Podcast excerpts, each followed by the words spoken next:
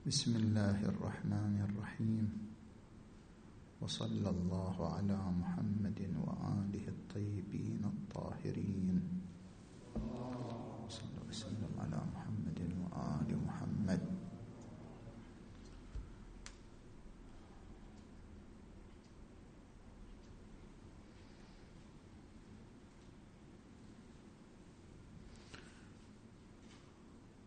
المحاضرة بعنوان الحيوي لمبدأ العلية في إنتاج التجربة. فيها عدة محاور. المحور الأول في افتقار التعميم في التجربة. لمبدأ حكم الأمثال فيما يجوز وما لا يجوز واحد.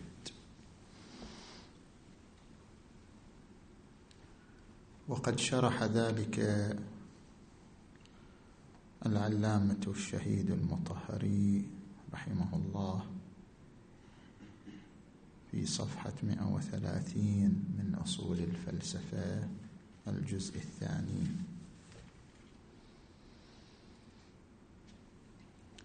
وبيان هذه أو بيان هذا المحور بأن التجربة إذا أقيمت فإنما تقوم على نطاق محدود من الأفراد والجزئيات. مثلا إذا أريد الوصول إلى أن الفلز يتمدد بالحرارة فإن التجربة تقام على عدد محدود من الفلزات حتى لو كان هذا العدد مليون تجربة مثلا. ولكن ما هو السر في التعميم؟ أي تعميم التجربة لكل أنواع الفلز وفي جميع الحالات.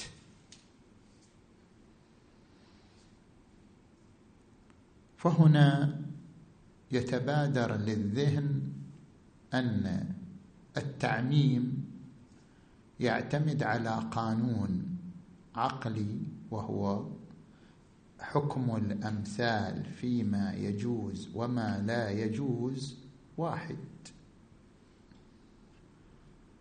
حيث إن التجربة وإن أقيمت على مليون فلز لكن باقي أنواع الفلز في العالم هي مثلها. أي أن جميع أنواع الفلز وأفراده متماثلة وحكم الأمثال فيما يجوز واحد. أي ما دامت متماثلة في كونها فلز اذا هي متماثلة في الحكم وهو التمدد بالحرارة. فيتساءل الشيخ المطهري هل أن الذهن مذعن بهذه القاعدة وهي حكم الأمثال فيما يجوز وما لا يجوز؟ واحد. أم ليس مذعنا؟ فإن قيل إن الذهن ليس مذعنا بهذه القاعدة اذا لا يمكن التعميم لأن التجربة أقيمت على عدد محدود. وإن كان الذهن مذعنا لهذه القاعدة فيقال ما هو مستند هذه القاعدة؟ هل هو التجربة؟ أم حكم العقل؟ فإن قيل إن مستند هذه التجربة هو عفوا فإن قيل إن مستند هذه القاعدة هو التجربة أيضا. أي أن التجربة لكي تنتج التعميم تحتاج إلى قاعدة الأمثال متماثلة في حكمها. حكم الأمثال فيما يجوز وما لا يجوز واحد. وهذه القاعدة أيضا استفدناها من التجربة. رجع الإشكال مرة أخرى. أن التجربة التي أقيمت من أجل إثبات هذه القاعدة أيضا هي في نطاق محدود. فكيف تم تعميمها وبني على أن حكم كل الأمثال فيما يجوز وما لا يجوز واحد. هذا يلزم منه التسلسل والتسلسل باطل. اذا لا بد أن يقال إن مدرك هذه القاعدة حكم العقل الفطري وليس مدرك هذه القاعدة هو التجربة.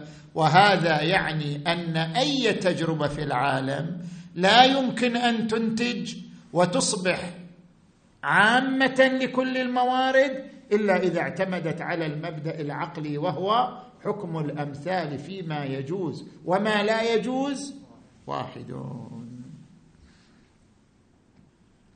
طيب هذا المحور الأول. نجي إلى المحور الثاني. الدور التطبيقي للمبادئ العقلية الأربعة في عملية إنتاج التجربة. كل تجربة تفتقر إلى مبادئ عقلية أربعة.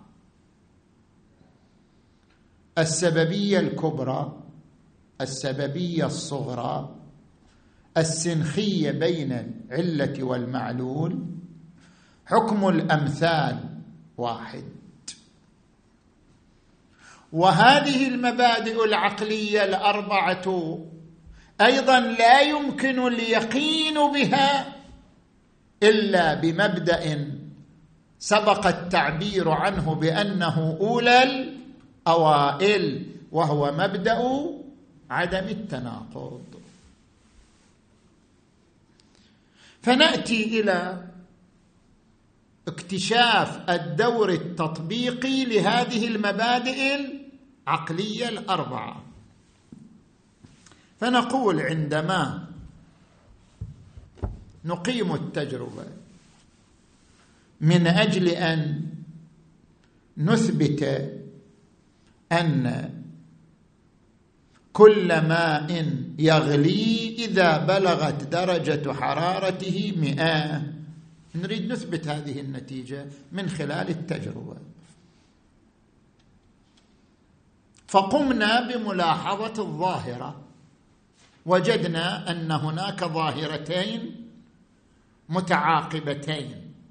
ظاهرة بلوغ درجة حرارة الماء مئة وظاهرة الغليان. وجدنا بين الظاهرتين تعاقب في الحدوث. إذا حدثت الأولى حدثت الثانية. هنا نأتي لأول سؤال. هل أن الظاهرة الثانية وهي الغليان لها علة أم أنها وجدت صدفه يعني هل أن الاقتران بين الظاهرتين درجة الحرارة تبلغ مئة؟ الغليان. هل أن الاقتران بين الظاهرتين صدفة؟ أو أن الاقتران بين الظاهرتين لوجود شنو؟ علية وارتباط.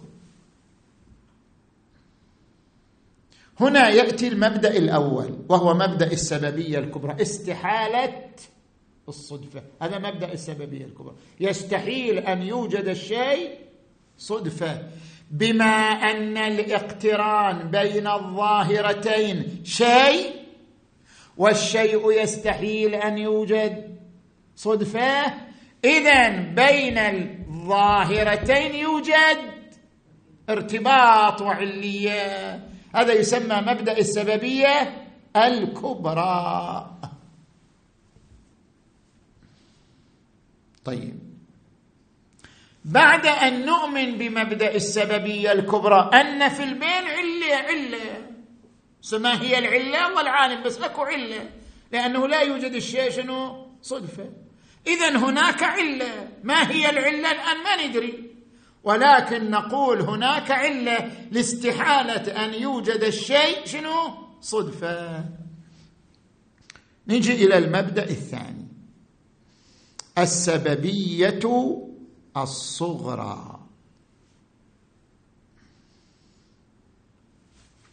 نقوم. شوف العالم التجريبي من حيث لا يشعر.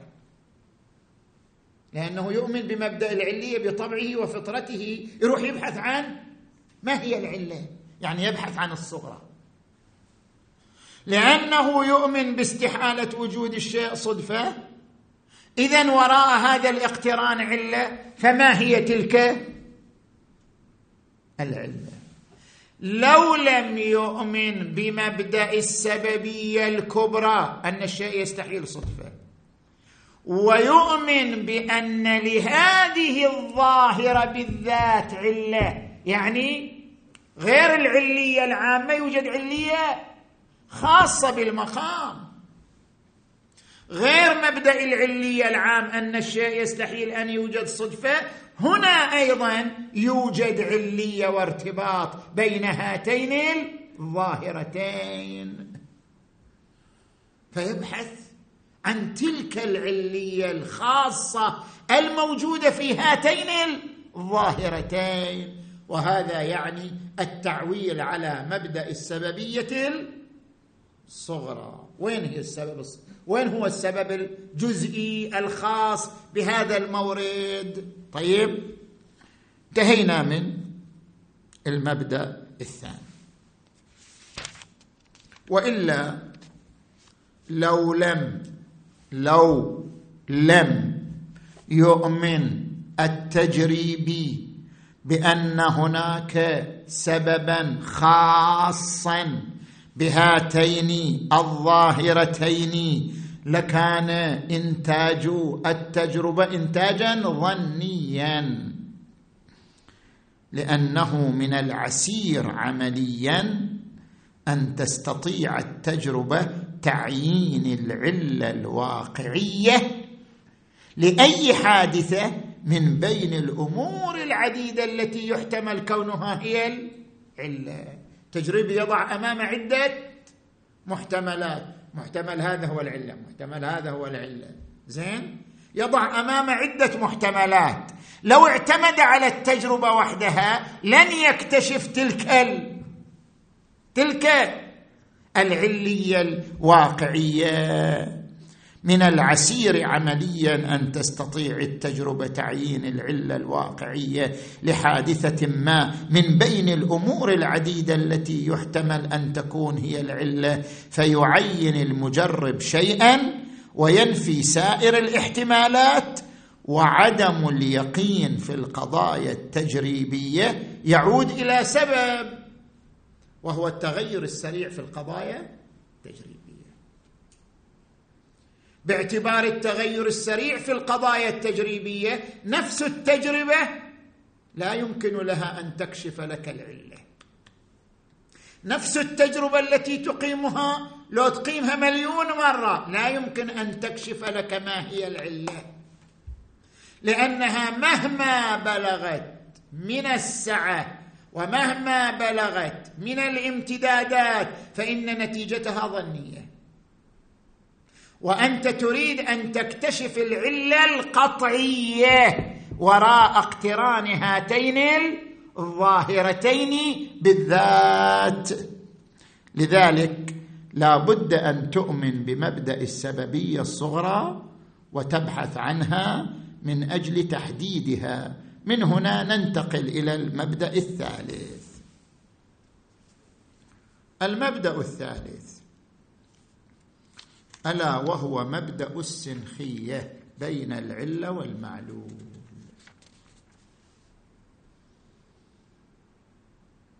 يقول المجرب لو لم أؤمن بأن لكل معلول علة تناسبه لكل معلول علة تناسبه علة من سنخه. لقلت بأن ظاهرة الغليان لعل لها علل. صح؟ مو بالضرورة تكون لها علة واحدة. أنا أدري أن هناك علة لأن الشيء يستحيل أن يكون صدفة. وأدري أن هناك علية صغرى خاصة بهاتين الظاهرتين. طيب لكن لعل لعل تلك العلة الصغرى الخاصة بهاتين الظاهرتين هي مئة علة. هنا مئة علة تختص بهاتين الظاهرتين. كيف تنفي ذلك؟ تنفي ذلك بأنه لكل معلول علة. شنو؟ تناسبه. لا يمكن أن يستند الغليان لعلل لا سنخية بينها وبينه. لا يمكن أن يستند الغليان لأسباب لا ربط بينها وبينه. فالغليان عبارة عن تفرق أجزاء الماء. كانت مجتمعة تفرقت. تفرق أجزاء الماء يحتاج إلى دافع حراري يبعث على هذا التفرق يبعث على هذه البعثرة. اذا بين تفرق أجزاء الماء والطاقة الحرارية الباعثة على التفرق يوجد شنو؟ انسجام وتناسب. هذا من سنخ هذا. لو لم يكن بينهما سنخية لأمكن أن يصدر الغليان من أي علة أخرى. اذا مقتضى السنخية بين المعلول والعلة أن أقول إذا وجد إذا وجدت الحرارة بدرجة مئة إذا وجدت الحرارة بدرجة مئة فهي تقتضي وجود الغليان. هذا كله نتيجة شنو؟ الإيمان بمبدأ السنخية. طيب. فهمنا أنه إذا وجدت الحراره بدرجة 100 يوجد. الغليان بس كيف تعممها على شكل فعلي؟ لعل هذا فيه اقتضاء. بس ما في إلزام ما في حتمية.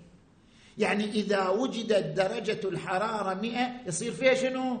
اقتضاء لحصول الغليان. بس وين تحصل الحتمية إنه حتما يحصل الغليان؟ في كل مكان يوجد درجة حرارة مئة حتما يحصل الغليان. يقول لأن حكم الأمثال فيما يجوز.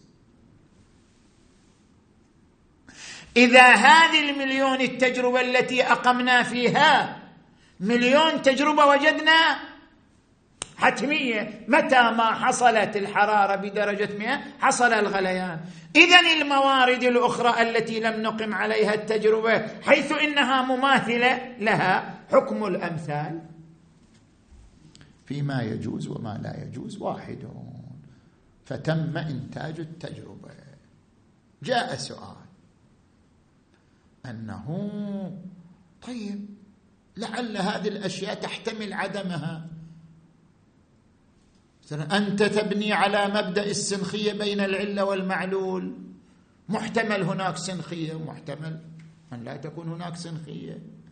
أنت تقول حكم الأمثال فيما يجوز وما لا يجوز واحد.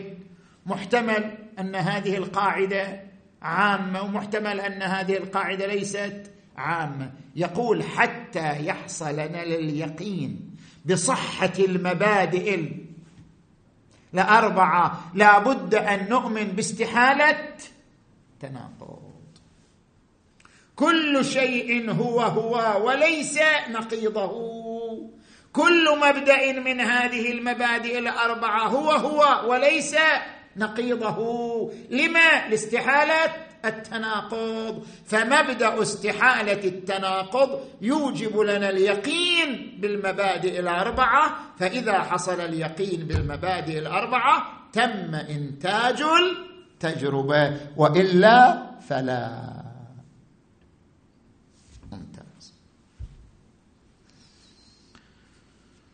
هنا يذكر الشيخ المطهري رحمه الله صفحة 131 من الجزء الثاني من أصول الفلسفة أن فرانسيس بيكن قال هناك مناهج عملية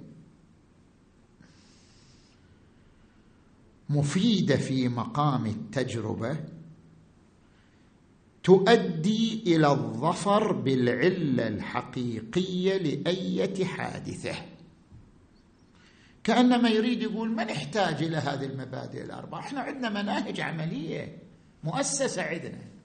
مثلا نحن في علم الفيزياء نحن في علم الأحياء نحن عندنا شنو؟ عندنا مناهج عملية. إذا سلكناها ظفرنا بالعلة الحقيقية. ولا نحتاج إلى أن نستعين بالمبادئ الأربعة. ولذلك استغل هذه المناهج الباحثون في العلوم الطبيعية. وإذا لم يسلك الباحث هذه المناهج كانت هذه التجربة عقيمة. جوابه شنو جواب هذا الكلام؟ واضح. كلمة مختصرة من الشيخ المطهري ولكن القارئ الكريم يعلم أن حتى صحه هذه المناهج إما أن تعتمد على التجربة أو تعتمد على المبادئ العقلية. فإن احتاجت هذه المناهج إلى التجربة رجعنا إلى التجربة نفسها. ما هو وجه الضمان والصحة فيها؟ وإن كانت هذه المناهج المعمولة مستندة إلى هذه المبادئ الأربعة. اذا رجعنا إلى أن الأصول الأساسية لإنتاج التجربة هي الافتقار إلى هذه شنو؟ المبادئ الأربعة. طبعا هذه المبادئ الأربعة أنت عندما تحللها كلها ترجع إلى كلمة العلية. العلية إحنا حللناها إلى مبادئ أربعة ولا هي مبدأ واحد. سببية كبرى وسببية صغرى وسنخية بين المعلول والعلة وحكم الأمثال فيما يجوز وما لا يجوز واحد. كل هذه التفصيلات الأربعة هي تحليل لمبدأ العلية عقلا. خوش. نجي إلى حجي أغا المحور سوى حقانية إنتاج القياس العقلي المبني على الانتقال من الكلي للجزئي بكون موضوع الكبرى في القياس هو النوع لا الافراد زين. هنا بحث العلمان الشهيدان المطهري والصدر طاب ثراهما في هذا المحور في أن القياس العقلي المستخدم في علم المنطق الصوري المبني هذا القياس على الانتقال دائما من الكلي إلى الجزئي ومن الكبرى إلى الصغرى. هل هذا القياس العقلي حق أو ليس بحق؟ الآن نبحث عن حقانية إنتاج القياس العقلي. قياس العقل الذي يؤمن به المنطق الصوري الذي يعتمد على الانتقال من الكبرى إلى الصغرى ومن الكلي إلى الجزئي. هل هو قياس منتج حقا أم لا؟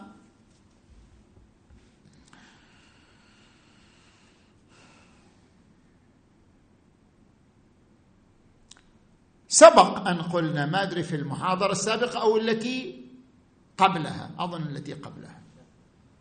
أن التجريبيين أشكلوا على شنو؟ على العقليين. المذهب التجريبي أشكل على المذهب العقلي. بأن المذهب العقلي يعتمد على القياس. والقياس غير منتج. ليش؟ لأن القياس مبتلى بأحد محذورين إما التكرار أو المصادرة. ومثلنا في تلك المحاضرة بهذا المثال قلنا لو قال بأنه كل المادة متغيرة أو المادة متحركة وكل متحرك متغير فالمادة متغيرة. أو قلنا المادة متغيرة وكل متغير حادث فالمادة حادث. هذا قياس بعد. فهنا المذهب التجريبي أشكل. قال روح روح للكبرى. عندك صغرى المادة متغير. هذه صغرى. صحيح نشوف المادة تتغير. بس روح إلى الكبرى وهي وكل متغير حادث. روح لهذه الكبرى. عندما قيل كل كل متغير حادث. هل أقيم استقراء يشمل المادة؟ أم لا؟ فإن أقيم استقراء يشمل المادة اذا الكبرى تضمنت النتيجة. فيكون إيراد النتيجة بعد ايراد الكبرى شنو؟ تكرار. لأنك لا تستطيع أن تقول وكل متغير حادث إلا إذا قمت بالاستقراء والاستقراء يتوقف على أن تنظر إلى المادة أيضا. فإذا نظرت للمادة ثم قلت وكل متغير حادث دخلت النتيجة ضمن الكبرى. فصارت النتيجة تكرار لما في الكبرى. وإذا قلتم لا نحن قلنا كل متغير بس ما قمنا باستقراء اذا كيف قلت كل؟ كيف تقول كل وأنت لم تقم بالاستقراء اذا التعميم بدون عملية الاستقراء مصادره على المطلوب. فأنت بين محذورين إما التكرار أو المصادرة. فأصبح القياس العقلي الذي يبتني عليه المذهب التجريبي قياسا عقيما عن الإنتاج لأنه مبتلى إما بالتكرار أو المصادرة. هذا كان الإشكال بعد إشكال المذهب التجريبي على المذهب العقلي. شنو الجواب عن هذا الإشكال؟ هذا اللي طرحناه قبل محاضرتين. تعرض العلمان إلى الجواب عن هذا الإشكال من خلال عدة ملاحظات كان المفروض نذكرها ضمن رؤوس النقاط ما ذكرناها. هذه الملاحظات ثلاث. الملاحظة الأولى قول التجريبيين. تجريبيين شنو قالوا؟ أصدروا هذه المقالة. ما هي هذه المقالة؟ هي القياس إما تكرار أو مصادرة. القياس إما تكرار أو مصادرة. قالوا هذه المقالة؟ وكل ما يشتمل على وكل شوف رجعنا للقياس. وكل ما يشتمل على التكرار أو المصادرة فهو عقيم فالقياس عقيم. هذه المقالة التي صدرت من المذهب التجريبي تجاه المذهب العقلي. صحيح؟ لذلك الملاحظة يقول إن استدلال المنطق التجريبي في نقد المذهب العقلي هو استدلال قياسي هو استخدام للقياس. رجعت تستخدم القياس. أبطلتم القياس باستخدام القياس. هو استدلال قياسي يسير من الكلي إلى الجزئي. لأن عندك أنت كلية في ذهنك أن القانون المشتمل على التكرار أو المصادرة قانون شنو؟ عقيم. عندك هذه الكلية طبقتها على القياس فاستنتجت أن القياس هو استدلال قياسي يسير من الكلي إلى الجزئي فهو إذا نفس هذا القياس إما تكرار أو مصادرة. هذا يسمى استدلال دوري يستدلون على إبطال القياس بالقياس صح؟ لأن قطعا هذا الاستدلال مو تجريبي. هل, استم... هل اعتمدتم على التجربه قطعا لا اعتمدتم على القياس. زين هذه الملاحظة الأولى الملاحظة الثانية. سبق في المحور الثاني عند بيان احتياج الإنتاج التجريبي للمبادئ الأربعة. سبق بذلك أن الذهن ليس فقط لا يسير دائما من الجزئي إلى الكلي بل بل تبين من ذكر الماء الأصول الأربعة والمبادئ الأربعة أن الذهن دائما يسير من ال من الكلي إلى الجزئي بينما المذهب التجريبي عمدته أن الاستدلال الذهني دائما يسير في مسار تصاعدي من الجزئي إلى الكلي من الأصغر إلى الأكبر. تبين لنا تبين لنا في المحور الثاني وهو أن التجربة لا تنتج إلا بمبادئ عقلية أربعة. تبين لنا أن مسيرة الذهن في الاستدلال والتفكير بالعاطف من الكلي إلى الجزئي لأن الانتقال من المبادئ الأربعة للإنتاج هو انتقال من الكلي إلى الجزئي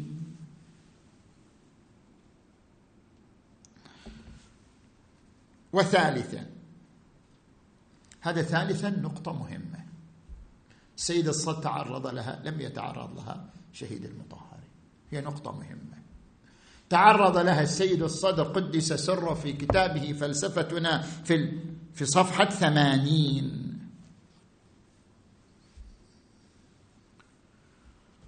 قال أنتم تقولون ماذا تقولون إن قال النبي لكم؟ ماذا فعلتم وأنتم آخر الأمم؟ أنتم تقولون بأن القياس غير منتج لأنه مشتمل على التكرار أو المصادرة. هذا العمدة هذا هذا كل العمدة. والى الآن الإشكال هذا يتكرر.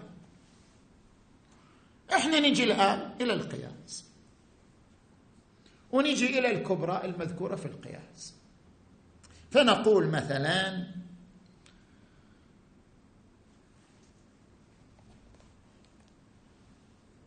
كل إنسان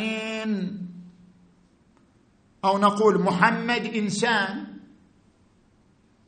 كل من عليها فان ويبقى وجه ربك ذو الجلال والإكرام. محمد إنسان وكل إنسان يفنى فمحمد يفنى.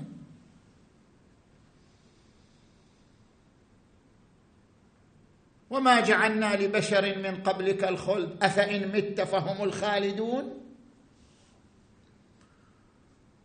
محمد إنسان وكل إنسان يفنى فمحمد يفنى. زين. نجي إلى الكبرى. كل إنسان يفنى. هل الحكم في الكبرى يفنى؟ موضوعه الأفراد أو موضوعه الطبيعي؟ يعني أنا عندما قلت يفنى أخذت النظارة ونظرت للأفراد لأفراد الإنسان.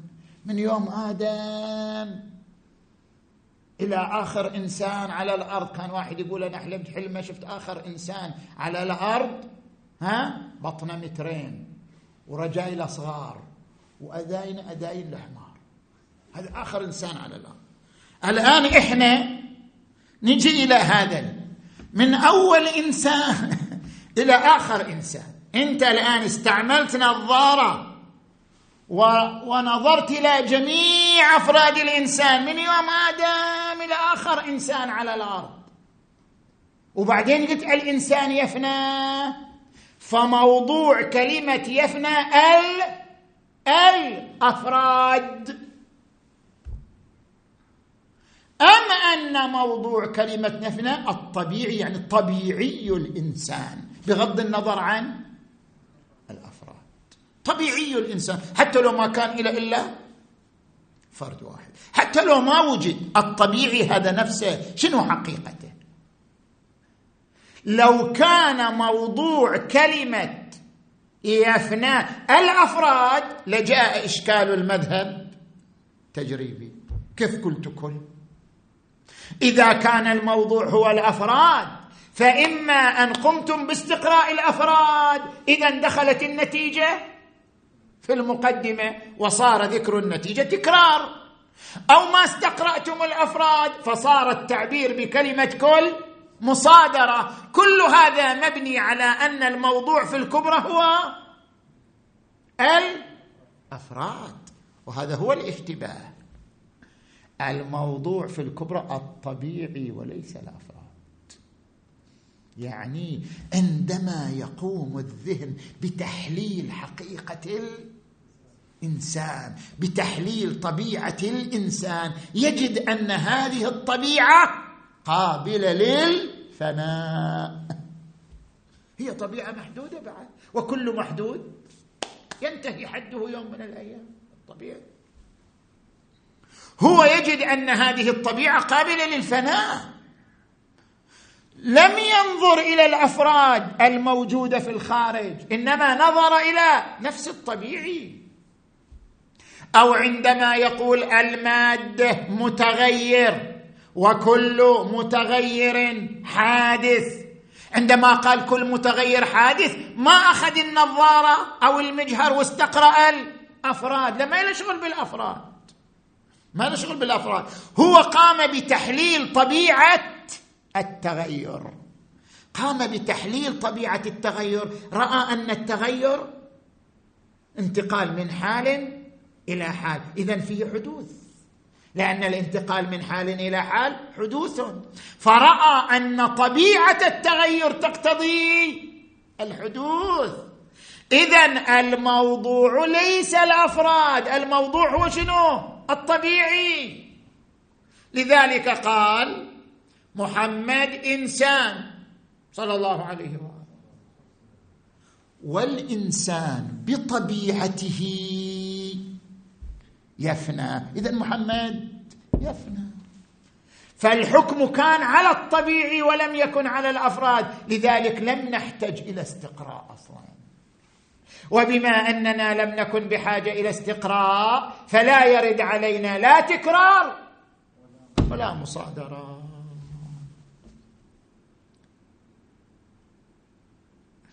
طيب هذا هو الجواب الذي ذكره المناطق في الدفاع عن القياس العقلي. ذكر السيد الشهيد الصادر قدس سره في صفحة ثمانين من كتاب فلسفتنا أن الدكتور زكي نجيب محمود في كتابه فلسفة المنطق الوضعي صفحة 350 أشكل على الجواب نفسه. خذ الجواب من كتب المنطق وأيضا أورد عليه إشكال. ما هو الإشكال؟ قال السيد الشهيد قدس سره في الحاشية. هذا مو مذكور في متن فلسفتنا في الحاشية. لعل السيد نبه له بعدين بهذا الإشكال. ومن الغريب حقا ما حاوله الدكتور زكي نجيب محمود من تركيز الاعتراض السابق الذكر على الاستدلال القياسي. كما في قولنا محمد إنسان وكل إنسان فان فمحمد فان قائلا. شنو قائلا؟ دكتور زكي قد تقول ولكن حين أعمم في المقدمة لا أريد الناس فردا فردا. قد تقول ناظر إلى من؟ إلى جواب علماء المنطق. لأن إحصاء الناس فردا فردا على هذا النحو مستحيل. إنما أريد النوع. النوع يعني شنو؟ طبيعي.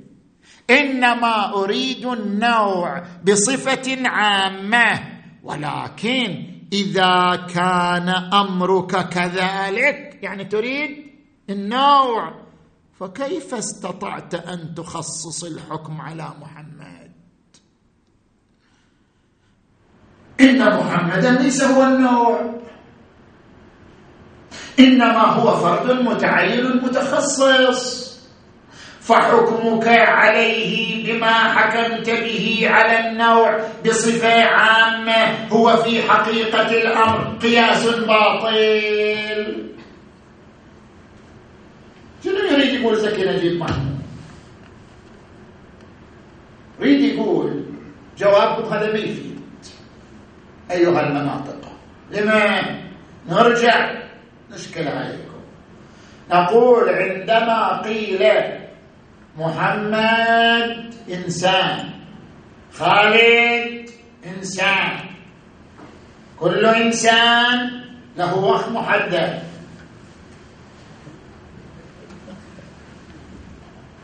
محمد إنسان كل إنسان يفنى. محمد يفنى. مو الشكل إحنا نجي إلى كلمة كل إنسان. إما أن يكون مقصودكم بكلمة كل إنسان الأفراد هو رجع الاشكال إما أن يكون مقصودكم بكلمة كل كل إنسان شنو؟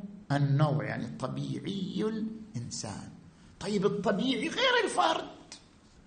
فكيف جريت الحكم من الطبيعي إلى الفرد؟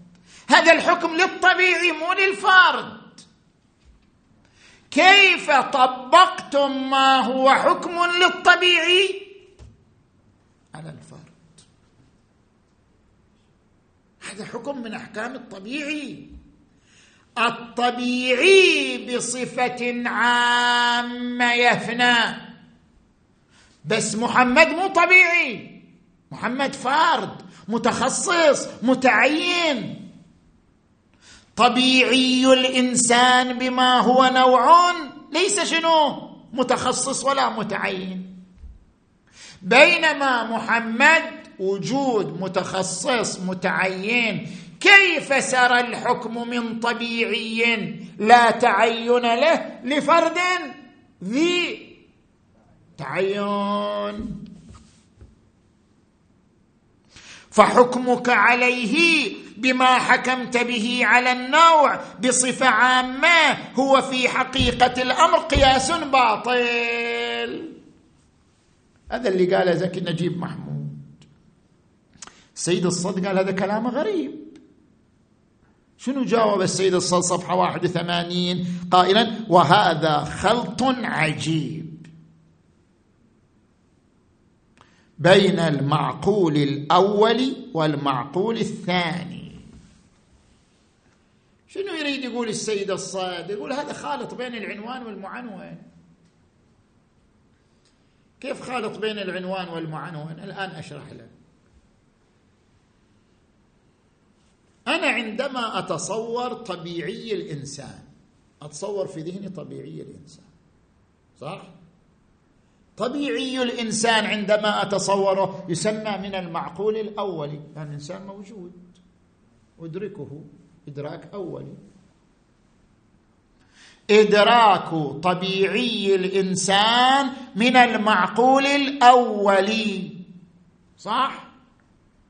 لكن عندما أصف هذا المدرك بأنه نوع وليس فرد هذه الصفة من المعقول؟ لأن المعقول الثانوي هو ما يحتاج إدراكه إلى إدراك معقول قبله. فأنا اولا أدركت الإنسان. بعد أن أدركت الإنسان أدركت أن الإنسان نوع. نوع يعني طبيعة لها أفراد كثيرة. فإدراك الإنسان غير إدراك عنوان الإنسان وهو كونه نوعا. إدراك نفس الإنسان هذا معقول أولي. إدراك العنوان وهو أن الإنسان نوع أو إدراك نوعية الإنسان هو من المعقول؟ ثانوي. نسأل يا زكي. يا زكي نجيب محمود. الحكم عندما قلنا الإنسان يفنى الحكم هو يفنى موضوعه العنوان. يعني عنوان النوعية. الذي هو من المعقول. ثانوي أو موضوعه المعنوان يعني ذات الإنسان الذي هو من المعقول. الاولي أيهما؟ أنت خلط بين الأمرين. لو كان موضوع كلمة يفنى هو العنوان. يعني تصورت الإنسان اولا ثم تصورت أنه نوع ثم حكمت عليه بأنه يفنى فصار موضوع الفناء النوعية. طبيعي النوعية غير الفردية. فما هو حكم للنوع؟ ليس حكما للفرد. فكيف سرى حكم النوع للفرد؟ هذا نتيجة أن الموضوع صار هو عنوان النوع. لذلك لم ينطبق على الفرد. أما إذا كان موضوع كلمة يفنى ليس العنوان بل المعنون يعني ذات ال... ذات الإنسان. اللي يفنى مو عنوان الإنسان الذي يفنى ذات الإنسان طبيعي الإنسان. الذي يقبل الفناء لأنه محدود نفس الوجود الانساني نفس حقيقة الإنسان. لا أن الذي يقبل الفناء الإنسان النوع. النوعية ما لها دخل في الموضوع. فانت خلط وين؟ بين العنوان والمعنون يعني خلط بين المعقول الأول والمعقول الثانوي. محل البحث في الكبرى في كل قياس هو طبيعي الشيء بمعنى ذاته. لا طبيعي الشيء بمعنى الشيء المتصف بكونه. نوعان. صار واضح المطلب إن شاء الله.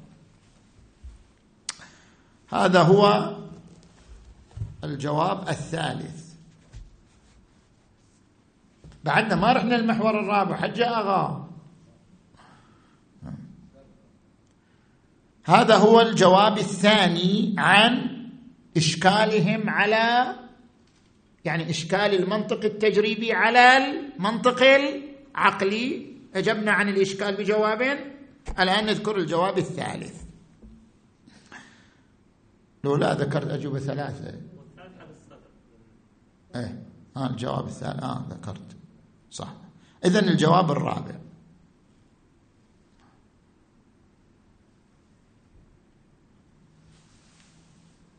لا لا صحيح انت غلبني. لا المحور الرابع. لا روح روح المحور الرابع. نعم. بلي معذرة مخاها أرجو المعذرة منكم. نعم. يقول الشيخ المطهري قدس سره صفحة 132 جيم 2 من اصول الفلسفة.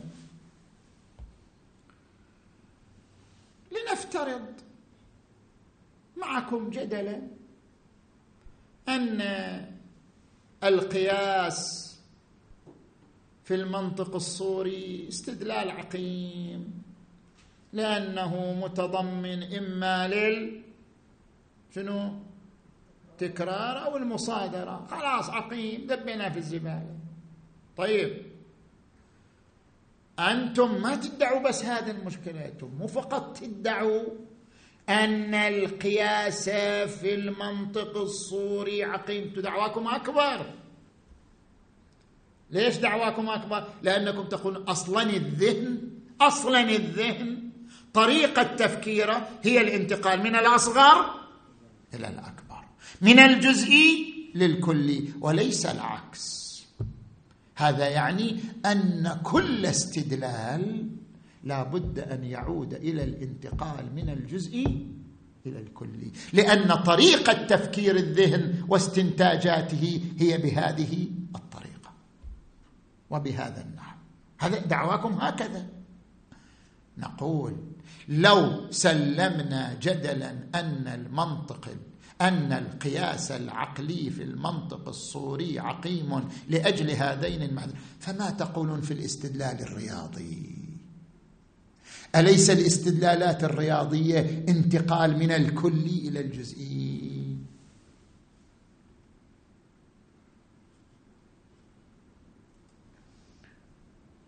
حتى يبين هذا المطلب الشيخ المطهري رحمه الله يقول بس العبارة هني شوية فيها تسامح لكن إحنا نصوغها بالصياغة الأدق. نقول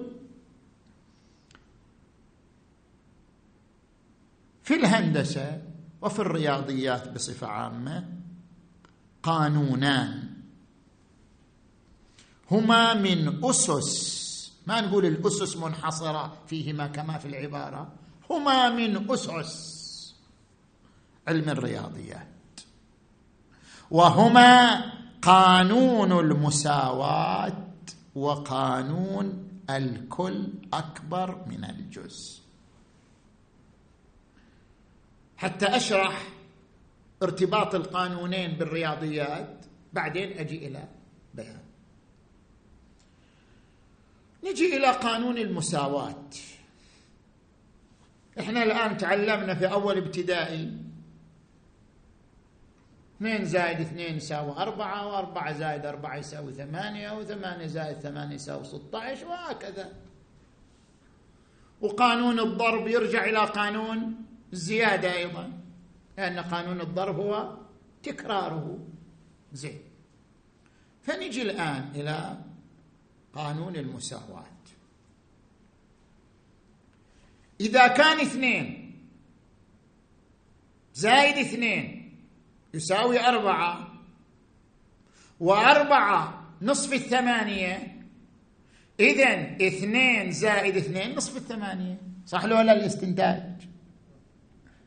إذا كان اثنين زائد اثنين يساوي أربعة. ولا أربعة؟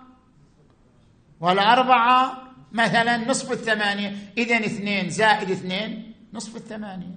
صح؟ إذا كانت أربعة زائد أربعة تساوي ثمانية والثمانية سدس ثمانية وأربعين. إذا إذا أربعة زائد أربعة سدس ثمانية وأربعين. هذا يسموه قانون المساواة مساوي المساوي مساوي. مستحيل الذهن ينتقل لو لم يؤمن بقانون عام وهو مساوي المساوي مساوي. مستحيل. مستحيل أن الذهن يقوم بهذه العملية عملية الزائد أو عملية الضرب من دون أن يؤمن بهذا القانون الكلي مساوي المساوي مساوي. أربعة زائد أربعة يساوي ثمانية والثمانية عشر ثمانين. إذا أربعة زائد أربعة عشر ثمانين. كيف فصلت لأن مساوي المساوي مساوي بعد. صحيح؟ أربعة زائد أربعة يساوي الثمانية والثمانية تساوي العشر ومساوي المساوي مساوي. إذا أربعة زائد أربعة تساوي عشر الثمانين. أنت من حيث لا تشعر قاعد تطبق قانون عام. يعني قاعد تنتقل من الكلي إلى الجزئي. حتى في الرياضيات. أو مثلا تجي إلى النقص. يا زايد يا ناقص. صح لو لا؟ نجي إلى النقص. النقص يبتني على قانون فطري الكل أكبر من الجزء. لو لم تؤمن بهذا القانون ما تستخدم عملية النقص. وحتى عملية القسمة في الرياضيات. لا يمكن أن ينتقل ذهنك لعمليه القسمة يا حج منصور الزاير إلا مع إيمانك بقانون الكل. أكبر من الجزء أنت تجي تقول والله عشرة ناقص ثلاثة يساوي ثمانية. كيف عشرة ناقص ثلاثة يساوي ثمانية؟ لعل عشرة ناقص ثلاثة يساوي 12 ما يصير. مو ثمانية أقل من العشرة. والكل أعظم. لازم تؤمن بهذا القانون. فتقول عشرة ناقص ثلاثة يساوي ثمانية وثمانية ناقص ثلاثة يساوي خمسة وخمسة ناقص ثلاثة يساوي اثنين. كل هالعملية هي تطبيق لقانون الكل. أعظم من الجزء أو عندما تأتي للقسمة نفس الشيء. والله أنا أقسم العشرة على خمسة يطلع اثنين. وأقسم الاثنين على اثنين يطلع واحد. صح لو لا؟ لو لم تؤمن بقانون الكل أعظم من الجزء لما استطعت أن تقوم بعملية القسمة. وهذه كما تأتي في قسم الرياضيات تأتي في قسم الهندسة أيضا من الرياضيات. إذا كانت زوايا المثلث تساوي قائمتين والقائمتين تساوي كم؟ 360 درجة. إذا زوايا المثلث تساوي 360 درجة. بقانون مساوي المساوي. مساوي. نعم. اي فإذا مثلثين. يصير شنو؟ 360 درجة. زين. فإذا بالنتيجة لابد أن تؤمن بهذين القانونين حتى في مجال الرياضيات. فأنت ما ضربت القياس العقلي عند المنطق الصوري. والرياضيات ماذا تقولون؟ بل بل هذه الكلمة و بيت الدعاء كما يقولون.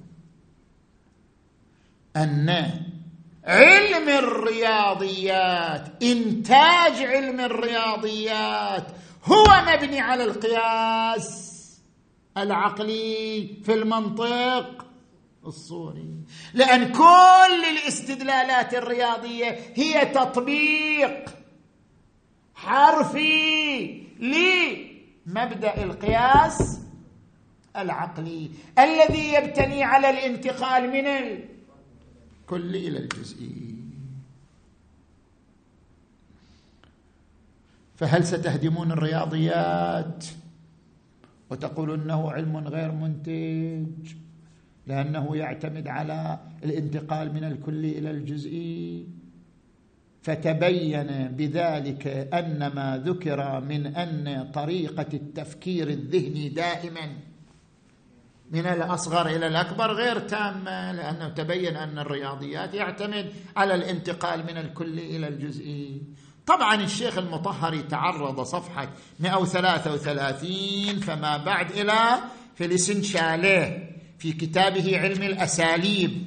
ذكر عدة محاولات للتخلص من هذا الإشكال إشكال الرياضيات. يريد يبين أن الرياضيات ما يعتمد على هذا القانون لكن لأنه مبحث موسع نؤجله إلى الجلسة الآتية والحمد لله رب العالمين.